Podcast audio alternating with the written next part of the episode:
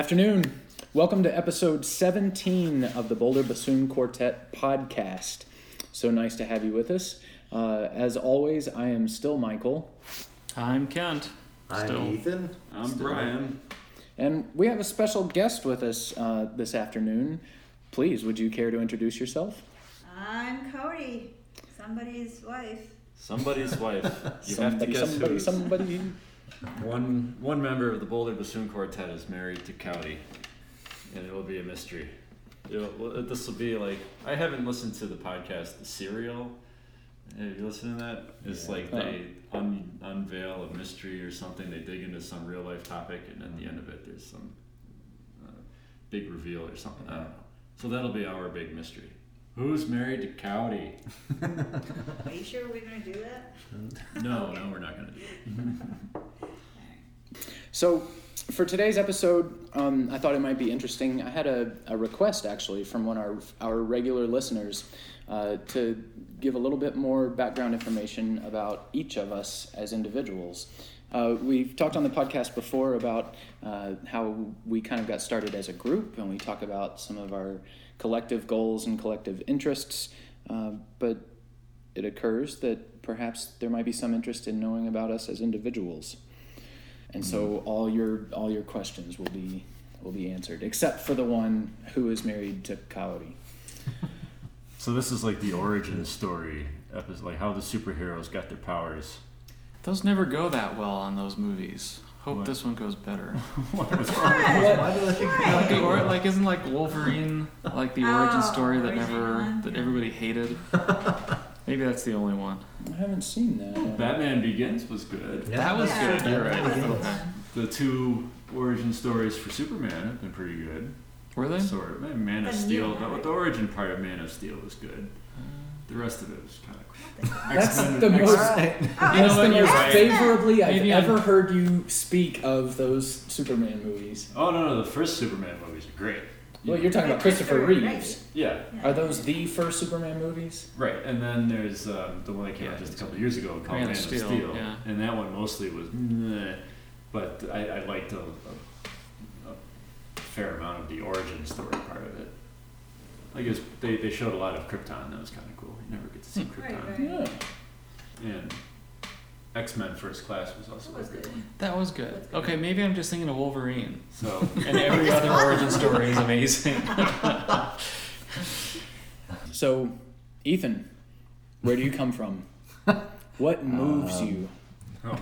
Where do I come from and what moves me? I don't know. I come from Krypton. Uh, I come from pretty much Colorado. I moved here when I was six, so From where? uh, from New Mexico. Rio Born in Mexico. I was born in Ann Arbor, Michigan. Moved to New Mexico when I was three, and then moved here when I was six. wow. Oh. So I'm learning things yeah. already. Well, You've been in Littleton ever since, right? yeah. Okay. yeah, pretty What are your what, what were your parents doing that they started in Michigan and then went to New Mexico and then Well, Colorado? my mom applied for University of um, Michigan to get her master's degree in vocal performance.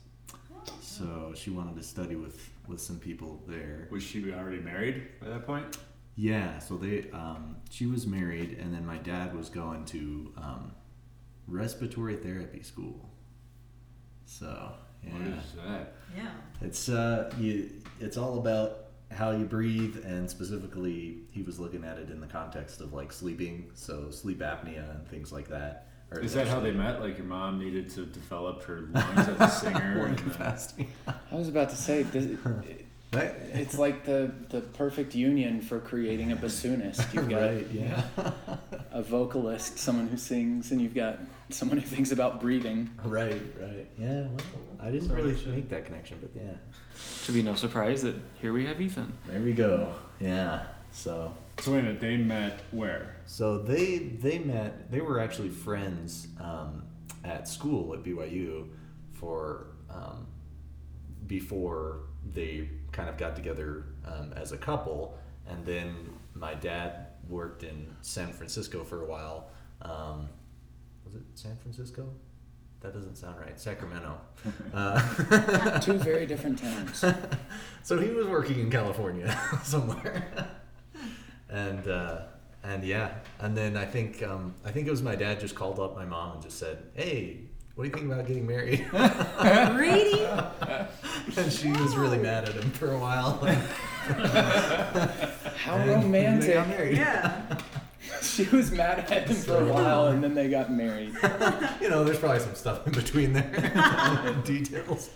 That's that's for the So, uh, prequel origin story, I guess. yeah. The, the genealogical origins, yeah. Um, That's fantastic. yeah. Yeah. So uh, so there we go. So they were So in they- two very different parts of the country. He was in Sacramento, and she was. For a little while, yeah, for like a year. Um, Where was she at that point? and she was Where was she on the phone? she was in Salt Lake. So she's like standing in the kitchen on the phone in Salt Lake City. and he calls up from California. Yeah, I don't know if she would be in Salt Lake or in Idaho because they're both from from different towns in Idaho. So I don't know if she was at home at that point with her parents or in school, but yeah. So then for grad school, she went to Michigan. Yep, yep. Studied uh, vocal performance. And Were they were they married at that point? Yeah, at that point. So So he was also in Michigan.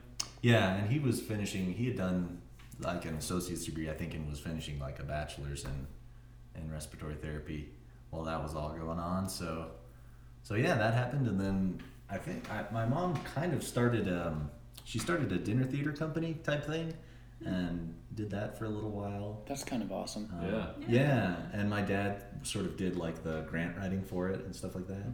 So, so that got How come you didn't mention this a year ago when I'm like, oh my god, we got to write so many grants for this project we're doing? How come you're not like, oh, I know who can help? My dad's an Well- expert in this stuff. Whoops. yeah. Whoops. Whoops. so yeah. Anyway, so that happened, and then my mom actually got some offers to like tour Europe and stuff and be an opera star, and then she had Really? kids.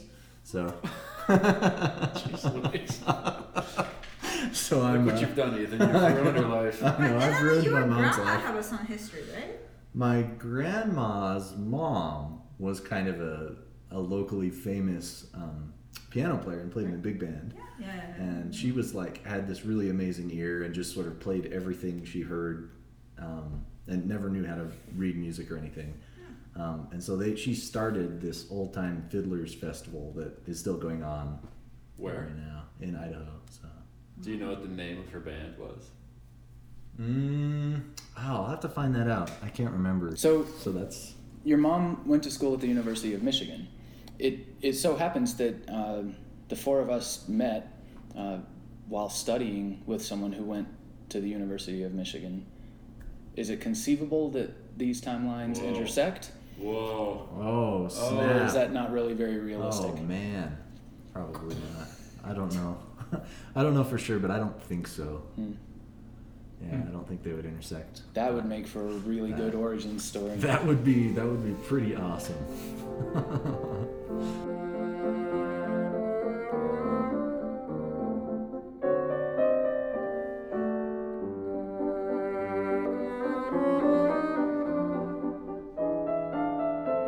This episode of the Boulder Bassoon Quartet podcast is brought to you by Forrest's Music and Barton Kane. Do you have any students that have used Barton Kane? Yeah, like uh, so I'm teaching the University of Wyoming, and they love it because it's easy, simple. I just scrape the tip a little bit, working for the you know like front side of the tip. That's it. So they you know carry so much time, and now like they can really work on a real reed they made. It's easy, it's simple, it's high quality. It's bartonkane.com.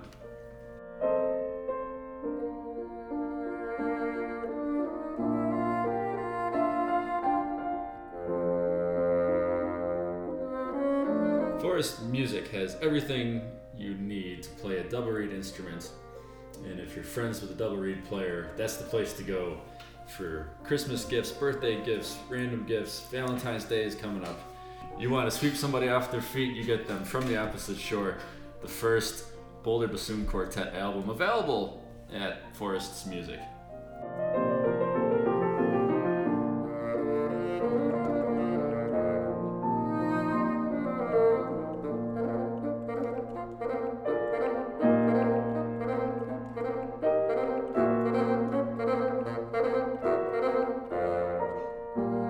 We've got ourselves caught up to the point where you were begat.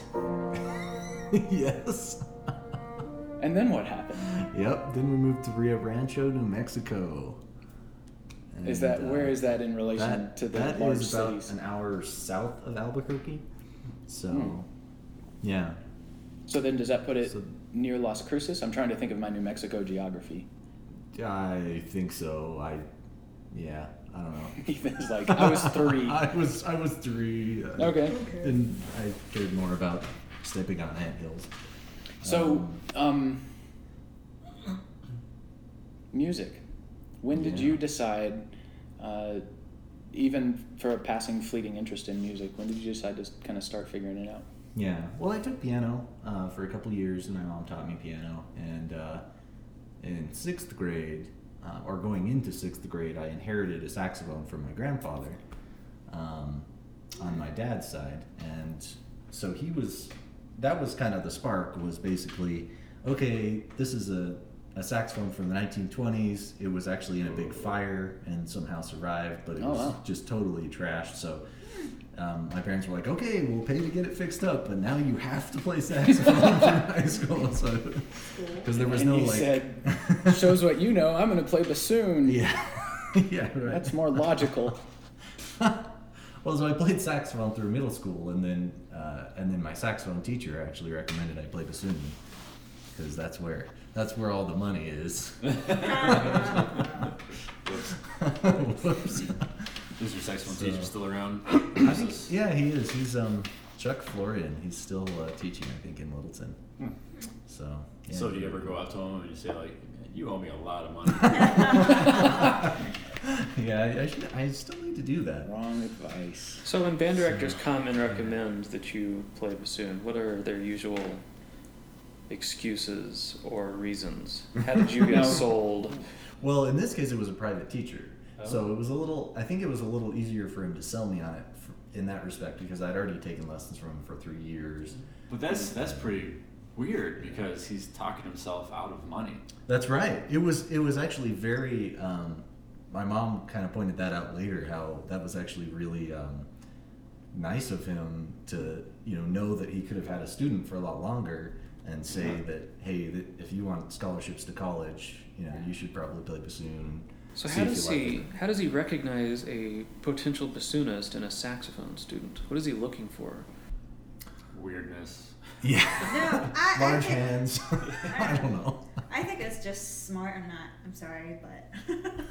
but when I see it, you know, like the saxophone kids, either like they just want to play the jazz stuff, having fun, but don't think about it, and being cool. But the other hand is that there's really smart one, really well thought, and just always like in creative practice and stuff. And if I see somebody like that, yeah, you know. Maybe I- if they play with good taste. Because it's so easy to sound so ugly on a saxophone. So maybe if they're trying to sound musical and have a nice tone, um, then the, the teacher's like, I don't understand. Yeah. oh yeah. So Saxophone so the saxophone teacher um, had some connection to somebody who decided to play bassoon after he had taught her, and she was just going off to college and was getting scholarships everywhere she went, and so I think that was part of why he thought, oh man, this maybe this is a good idea. And she was also selling her bassoon at the time, so he thought, oh, maybe he'll he'll get her old bassoon, and yeah. So Smart.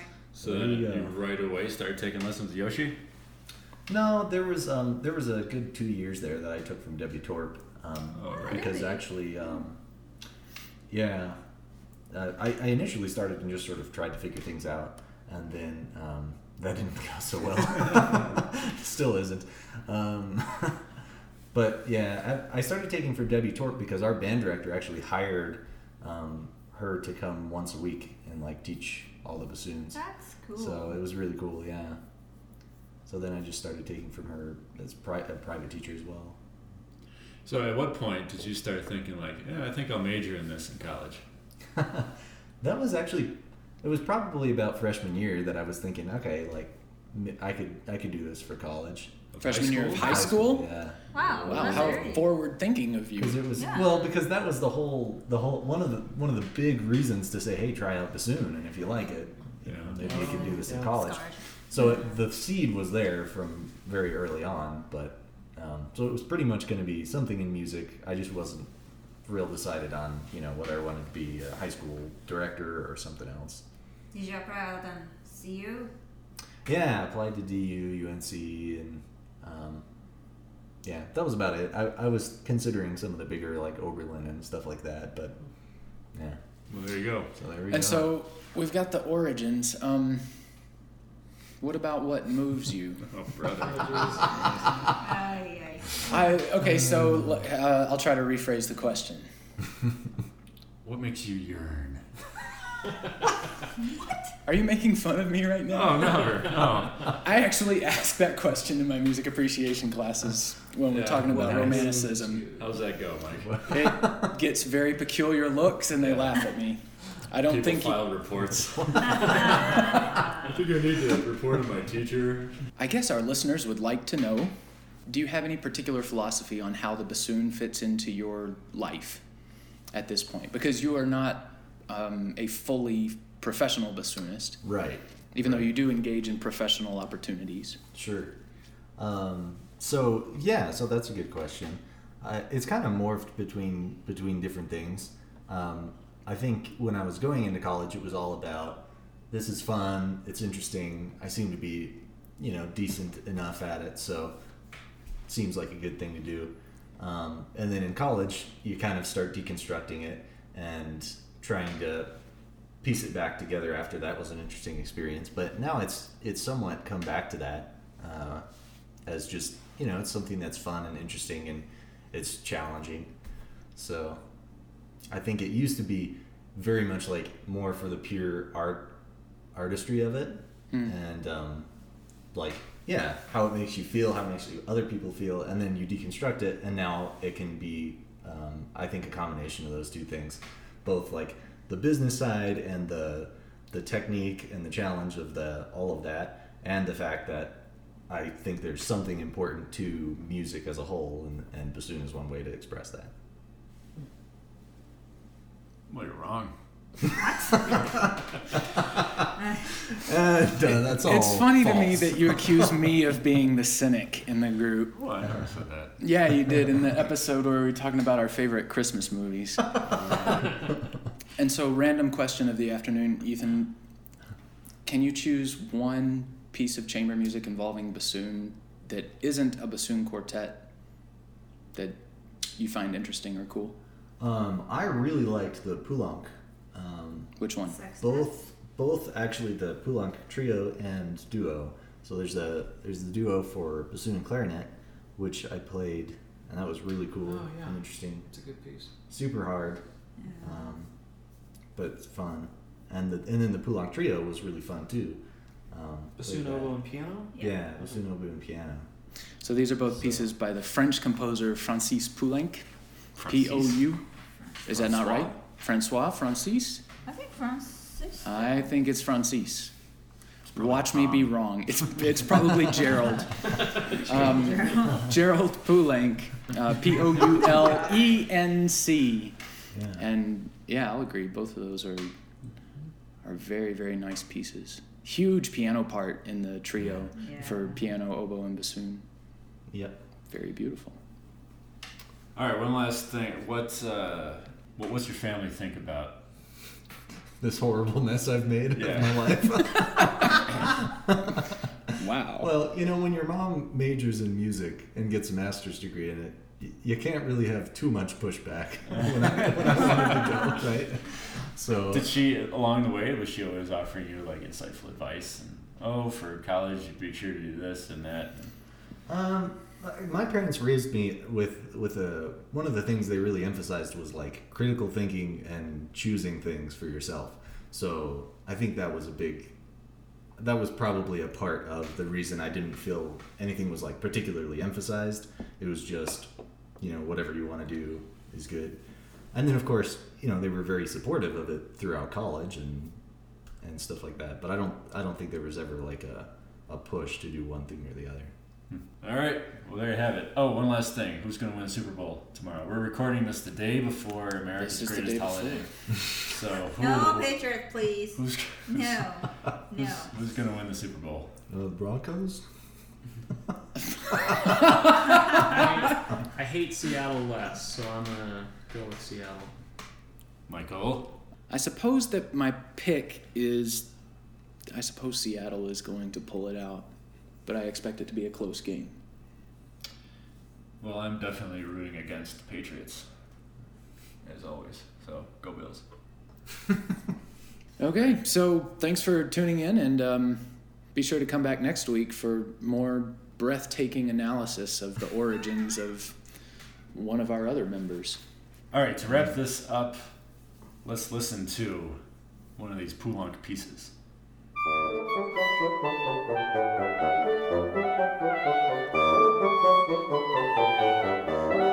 you.